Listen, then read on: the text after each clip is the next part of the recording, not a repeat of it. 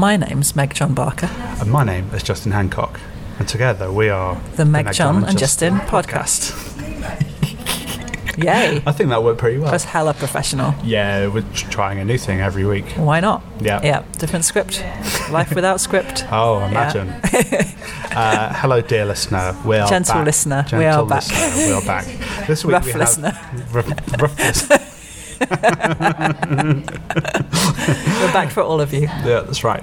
All the gentle and the rough listeners, and everyone on a spectrum in between. That's right. We like spectrums, don't we? Or on a different spectrum, because that's probably not the only spectrum. Yeah, there are probably. Okay. Multidimensional. Come on. Justin is now reining me in. We can't be doing a tangent in like the first minute of an episode. So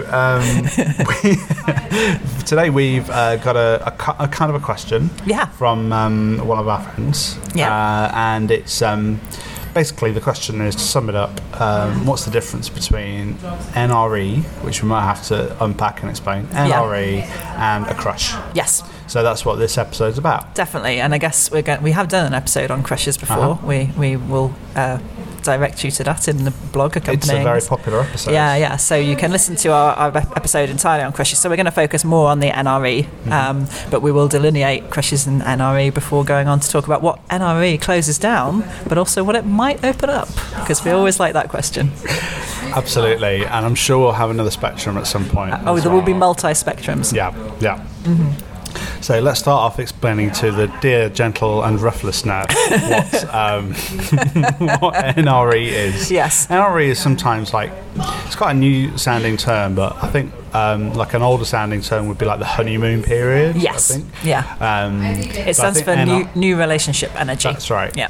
And is it a poly thing, or I think the term emerged in polyamorous communities because I guess there's a sense there of what's it like when you're in NRE with one person while in existing longer term relationships with others. It's seen as something that would probably happen at the beginning of a relationship. Often the sense that somebody new is kind of shiny and the new love is all exciting, and what's it like to navigate that when you've got other partners who it's maybe not in that place with. Yeah, which can be tricky, but we'll talk about that. Mm-hmm. So that's what that is. So even though it's not it just doesn't apply to polyamorous people, it might be something that a lot of our listeners will be very familiar with. Yeah, and in the old days, like you say, honeymoon period, because often it was seen as you got married pretty early in a relationship, so it would be literally during the honeymoon and straight afterwards that you'd have that. But I guess in relationships where people don't get married, or maybe get married a lot later, it's probably just those early days of a relationship when it can feel super exciting and all-consuming and kind of compelling. Yeah. And you can't think about anyone else. No. All that stuff. Yeah, it sounds awful. I mean... Yeah, Justin is going to do what NRE closes down, and I'm going to do what it opens up. I think this is the plan, isn't it?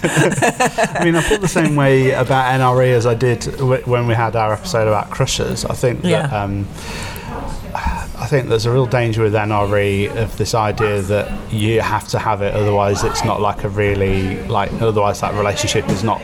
as loving or potentially real or authentic. All of those in inverted commas. It's a cultural script that says you have to have this thing, and it means it's, you know, it's like falling in love, isn't it, as well? It's that kind of idea that you need to be totally crazy, it needs to be hot and passionate and like all consuming, and often the kind of metaphors of madness and craziness are used, but as if that's a good thing in this set of circumstances. And I think that's why I kind of want to say how much I hate it. I mean, I experienced it and at the time I probably enjoyed it, but I think it's kind of harmful.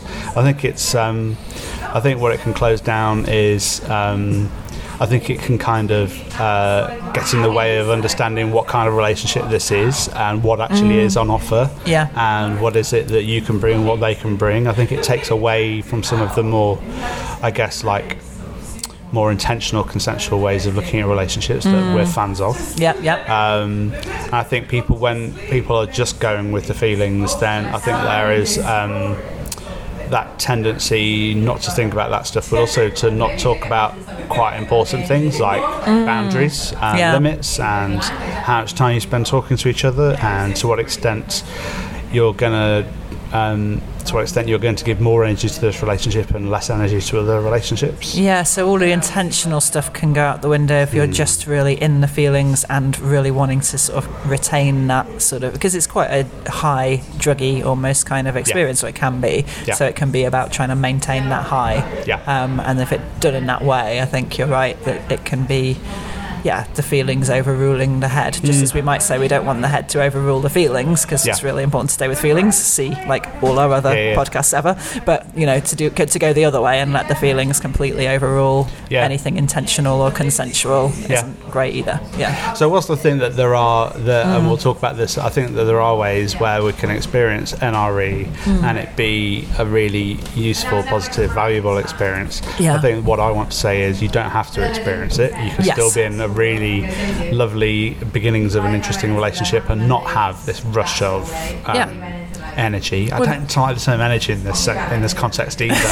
You're really down on this notion. I'm really down on it. I don't like the word, like, what do we mean by energy here? Like, I mean, and does that mean that we only have energy for this person? That are we energized throughout all of our lives, or are we just directing energy to a person? Well, and I think there's something about cultural kind of problematic stuff as well, about, you know, what cultures believe in falling in love and what believe in kind of love developing slowly over time, and so we mustn't prioritize the one or say the one is better than the other, because that's you know, pretty culturally dubious, shall we say. So I think that's a piece of it as well. Did we want to go into the difference between the crush and the NRE, and then tease out a bit some of the stuff that's similar about crushes and NRE that we might be cautious around? That's a good idea. Yeah. I think the differences are, I think in our crushes episode, we were talking about how it's quite one way. You're kind of crushing at someone. You've got these excited feelings. Yes. And you might be thinking about this other person for a lot of your day or something like that, or someone. I think we were talking about someone at work or something. Yeah. But it's at someone. Yeah. And I think NRE is more with someone. Yeah. So generally reciprocated. You're in NRE together. Yeah. It is. I mean, you could have the start of a relationship, I suppose, where one person was in NRE and the other person wasn't. But generally speaking, I think it's a kind of relational thing, whereas crush is very much at someone. And we've certainly talked a lot in that episode about sort of objectification and how, you know, if we're having those big feelings for like a celebrity or someone at work that we don't know very well, it's likely that's more about our stuff than who that person actually is. Yeah. And even if they are super fabulous, there's something quite non-consensual potentially in there, you know, that maybe we want to tune into those crush feelings and find out what they're telling us about us, rather than assuming that they're this kind of genuine feeling for the other person that we should act on. I mean, are they feelings that we're wanting to have with that with this person who doesn't know about it, because we're not having those feelings in other aspects of our lives? Maybe we're lacking a bit of excitement or passion, or those kinds of excited kind of thoughts, or something that other person holds for us from a, you know, plural selves perspective, which is something we talk about a bit, is like, you know, there could be something about that person that represents a side of us that we can't kind of be, so we're drawn to it in somebody else. I do think that is a similarity between crushes and NRE, though. It can be the same. I think that so the main difference we think is that NRE is like a thing that's, I guess, like created between people. And crushes are like directed at someone. Yeah, without necessarily being reciprocated in any way. I think one of the other similarities, as well as that, people might kind of really want the NRE because there might be some other stuff that isn't happening for them at a particular point in their lives. One of the other similarities I don't think we've just quite fully said yet is that it's always about romantic or sexual relationships. Usually used in those contexts, I mean, you could imagine a different kind of crush or a different kind of NRE, but the wider world generally uses about romantic and sexual relationships. I mean, I'll probably talk about it later, but I've definitely had an NRE for people where it's not being romantic or sexual. Yeah, totally. And that's, you know, good and wonderful thing, but the cultural scripts of it is that it's meant to be about romance, and which we're always dubious about, right? Exactly. And so when we're creating like a social script, that saying, you know, we're meant to have this romantic or sexual relationships, then it immediately creates a hierarchy of that some relationships are more accepted and more okay than others. So if we're not saying that you can have NRE about a new friendship, or new work colleague, although I mean people do have it about new family members, exactly, don't they? I was thinking that, but again, often family and romantic are the places we're allowed to sort of have these big hierarchies or these very different kinds of love, where it's legit to kind of put them above others, so so that's another similarity, that they're both about culture. And it puts a lot of pressure. If you think actually the similarity between the pressure to have NRE in a relationship and the pressure to have, you know, wonderful bonding with a baby, particularly for mothers, and we know that it puts a lot of pressure and makes some people very, very unhappy because they don't feel those things, which actually is really common, not to feel NRE for a new partner and not to feel that feeling when you have a baby, and you know that can be really sad and also make people feel like something wrong with them when actually there's nothing wrong with not having those feelings. I mean, we definitely don't know a great deal about parenting, I guess, between us, but it's definitely possible for that slow burn to happen. Yeah. But it's just not something that I don't think that a lot of parents feel such tremendous guilt about talking about. Exactly. There's a lot of shame around it. Yeah, for sure. Yeah. Mm-hmm. Yeah. So back to NRE and crushes. Yeah. So we kind of delineated the differences, and we're talking about some of the similarities. Shall we chat some more about NRE and how we might handle it? I think sort of a bit more on what it closes down, I suppose, as we were saying about crushes potentially being quite objectifying, and I suppose that can be a dual thing in NRE. So it can be that, you know, you're both having these huge feelings, but basically you're both projecting onto the other person the ideal partner and thinking that you're seeing that, and actually maybe that's not who they are, and that's going to be hard for them and for you when it's revealed. You know, I think I've talked before about relationship pattern for me of trying to be what people want early in a relationship. So it could be that you're doing a really good job at being somebody's perfect partner and picking up on the cues of what they want, then you're getting that huge hit of validation of like, hey, I'm so great, you know, they're looking at me like I'm this most wonderful thing ever, but it's not really who you are at all, you know. Big time. Yeah. The other thing as well that we were talking about in a recent episode about values is that you know, if we're wanting to hold on tightly to the NRE, then we're wanting all these good feelings and emotions, then we're going to be avoiding things that might interrupt or disturb those. So talking about what we think about our ethics and values, and we might deliberately not be going there to any dangerous topics until a year or two in, and then, you know, that can be risky because a lot of stuff's kind of set in place then that then it's hard to unravel. It goes back to the escalators, doesn't it? Relationship escalators. If NRE has taken us right up to the top of the multi-story building, and then suddenly we start to have these conversations and realise that we're going to have to go down to floor 3, you know, or floor 13 or whatever, then that's going to be harder than perhaps if we'd had those conversations up front. Exactly. So we definitely can, in search of maintaining the NRE, I think that we become the ideal person for the other person because we want to have this. Always see them as the ideal. I mean, this is what, you know, existentialists were on about, Simone de Beauvoir and Jean-Paul Sartre. Like, either we try and make someone something for us, or we try and make us something for someone else, or sometimes we do a bit of both.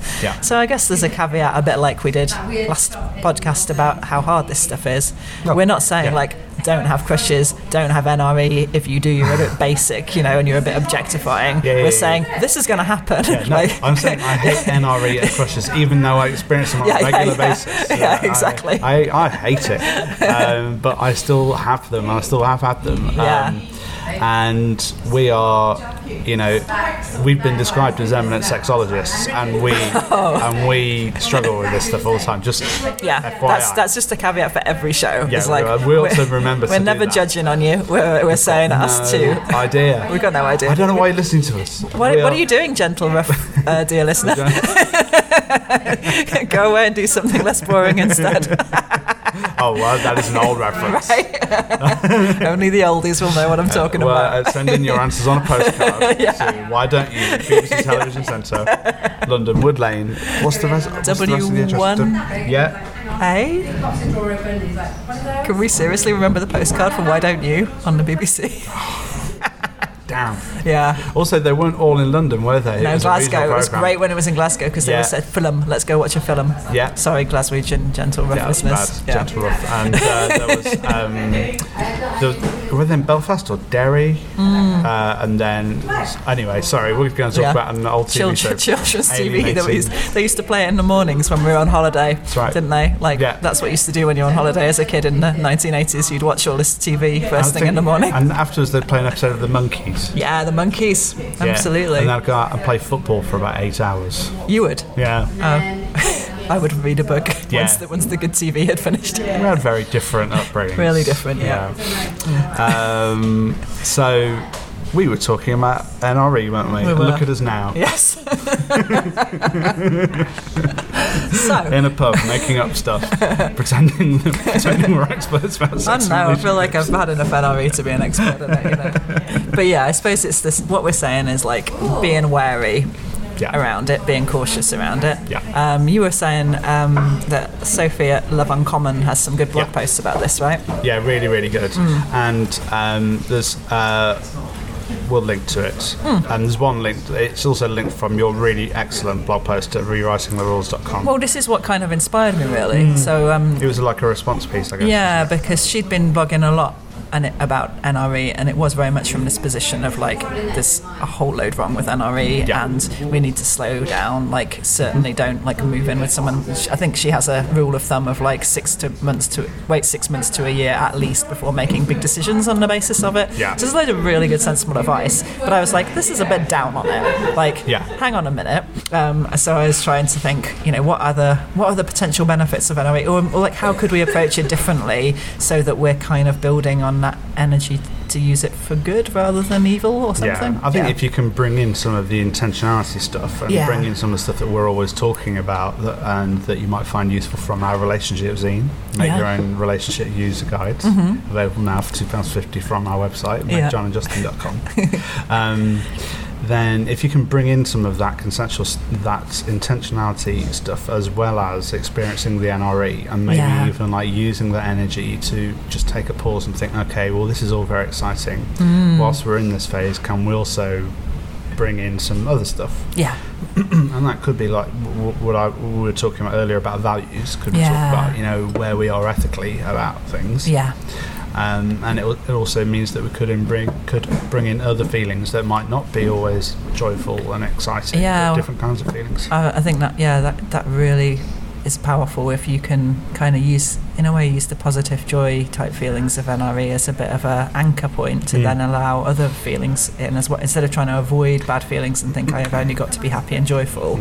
It's like, okay, we've got this, so we're in a powerful position to feel sadness for times maybe we've had this before and lost it, or feel fear for what does this mean for the future, can we sustain this, do we even want to, all of that. Like if we can talk openly about that stuff early on, I think it's really helpful in terms of learning each other and becoming properly intimate, because it's like if we keep it just NRE, and especially if there's any element of kind of pretending to be people we're not, then it's not really intimacy.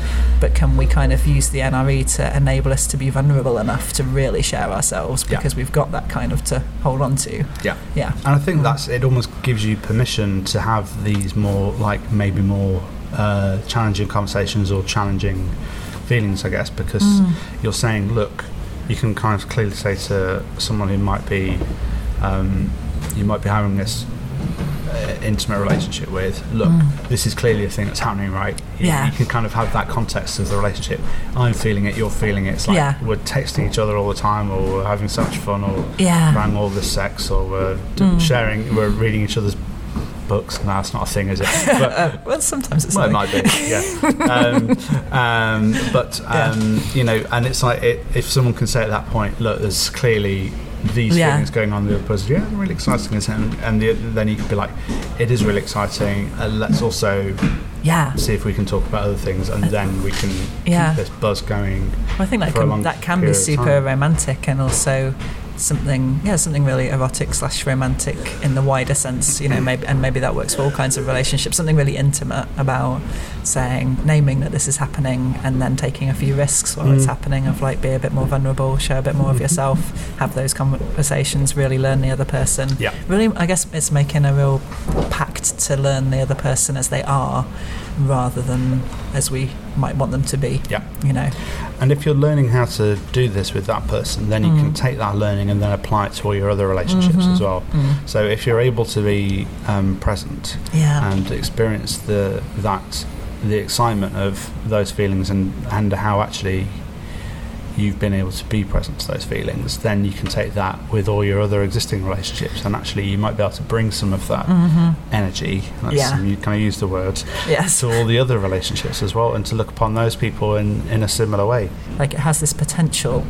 It's not like there's a bad energy or a good energy and somehow NRE is bad energy. It's more like it's energy. Yeah. We can pour it all into sort of trying to constrain ourselves or other people, or compare this person to other people and find them wanting us, that kind of thing, or we can use the energy to sort of open up and be more intimate and you see everyone with that lens. And in the same way that, and by doing that, of course, we won't then be that the people that we know who get into a romantic relationship and then you don't see them for 6 months, and then it's all, and then your kind of friendship with them is like, oh, and you're kind of playing catch up, which is always a bit depressing, and people feel like, I've certainly felt like I've been dumped when that's happened. I think we're both pretty anti that, and not just for you, but also that's risky territory to my mind. It's like, it's very vulnerable to show ourselves when we're in a new relationship, and to talk to our friends openly about what it's like and things,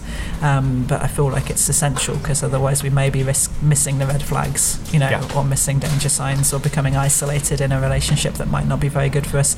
It's the people who know us well who can say, hang on, this is rather like what you did 5 years ago, and remember how that turned out. But the other so that can kind of level out some of the hierarchies that might happen as a result of NRE, if you're able to turn it to friends, and as you were saying, in the way that we might introduce a new person to our friends and get very excited about their biography and say, this is how I met this person, and then you're bringing that NRE to this other person, and then also separately from the other person, because then that you're able to have a conversation with your existing relationship about this person you've just introduced to them, and things can spiral in that way. And also our friends can get to know us on a deeper level then, because they see us going through this quite vulnerable amazing thing, and get to experience what we're like when we're in that place, and also get to maybe support us through it, which is another thing that we can really build intimacy.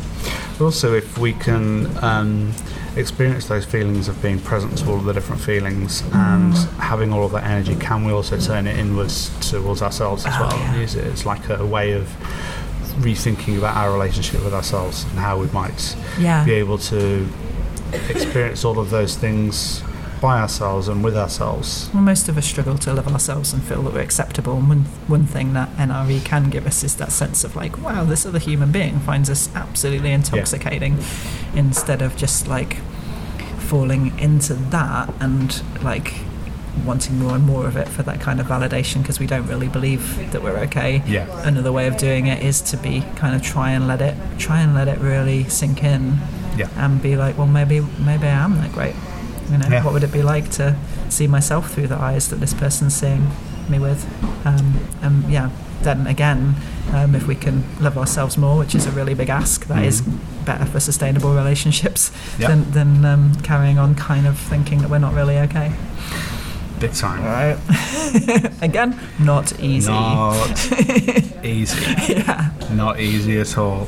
Yeah. And there's definitely scope for increasing the intimacy with the whole range of people, I think, if we were to look at NRE in that way. I mean, if we're going to do this basic thing of honeymoon periods and there's always some paper that some sexologist, some relationship expert has done some research and they've looked at someone's brain and they found that it lasts for 6 to 18 months, and then piss off.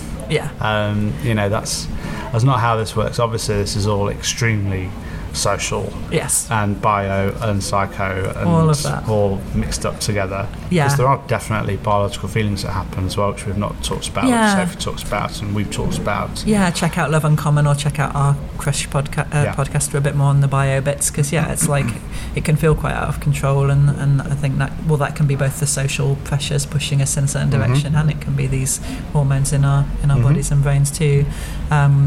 But we just don't want to be set up to fail, I suppose, by this sense of like you have this 6 to 18 months and then that's the best it's ever going to be. And no, people's again, when we did that Enduring Love book, me and Jackie Gabb, based on Jackie's research, that, couples who've been together a long time and other kind of relationship constellations, we're talking about how you could have further honeymoon. People talk about second honeymoon. Yeah, don't they? And it's like it goes up and down over time. Yeah. Yeah, it's that thing. It's that thing of you're going to get 6 to 18 months of honeymoon period, and then that's it. You got to tough it out. Yeah, and miserable for us. Then it's work for the rest of your relationship. And it's a monogamy, and you have to commit to this one particular thing, and you're happy at the beginning, and then miserable for the rest. Like, I hate all that. Exactly. You could graph the energy, couldn't you? Like you're saying, you could have ones that are such a slow burn to start off with, and they become deeper and deeper and deeper, or you can have ones that start with a flash of NRE and then kind of stabilise out, or you can have ones that stay like pretty roller coastery, exciting, but also a bit stormy. You can have all these different kinds of energy, and none of that is a bad relationship as long as everyone involved is kind of up for it. Exactly, and it is that thing about so long as you've got the intentionality enough of being able to be articulate about your flags and talking about what pattern, noticing whether you're re-establishing a pattern that has not worked out for you in previous relationships. Well, that is the one thing I would say bring into your NRE. It's like if you've done a bit of work around what your patterns are, and you can look at the relationship user guide zine, or my book Rewriting the Rules has a lot about this. It's like be open about those from day one if you can. Yeah. And like recognise where the NRE might be part of that pattern, and be really honest about it. Yeah. Because otherwise it'll be easy just to repeat it, but hopefully together you can find a different way through it. Yeah. And that's also not easy. No. Yeah. Write it all down in a Google Doc. That makes it a lot easier. I got a lot of Google Docs. I'm always like curating those relationships. Yeah. Other shared document file servers are available. But we like Google Docs. So I hope that's been helpful, dear gentle and rough listener, and everyone in between. Yeah. Those kind of slightly, little bit kind of, it's got a texture. That kind of listener. Yeah. You wouldn't say that they were rough at all, but they're definitely not gentle. Well, that would be the in between, but also they're both. Those who are very gentle and very rough simultaneously. Yeah. So we're going to keep all of that in, including the why don't you stuff. Oh, yes. Yeah, it's gold. Well, I mean, if you could put the theme tune in at that point as the techie. How does it even go? Oh, no, I know. Yeah. No, I'm not going to sing. We're not going to sing it. So if you've enjoyed this episode, you might like to make sure you subscribe so you get our podcast in your podcast feed app in your phone. It'll come right to your phone, like modern technology and everything. Right. And it's like we're living in the future. Exactly. By now, you would have checked out our website for, as we talked about, the Make Your Own Relationship User Guide zine, which you can download now for £2.50. It's very popular. People really like it. Yep. And our book, Enjoy Sex How and If You Want to. Yeah. Available from all good booksellers. Yeah. And or Sex a Practical Guide. Yeah. It's the same book. Yeah. Different colour. Yes. Sex a Practical Guide will fit very nicely in the pocket of a tweed coat. Go to our website megjohnandjustin.com for all of our stuff, all of our many blogs as well, that we should say we're not just about podcasts. We blog posts. We have many blogs, so you can read it, you can listen to it. Gives me something to do, because you do the techie bit and then I go and do the blog post. I wrangle with the sound and the graphics, and you wrangle the words. That's right. That's how we divide wordsmith. The techsmith, is that a thing? I don't know. No, I'm not sure. We should probably go at this point. I've got a pint to finish. Yes. Okay. Until next time. Bye.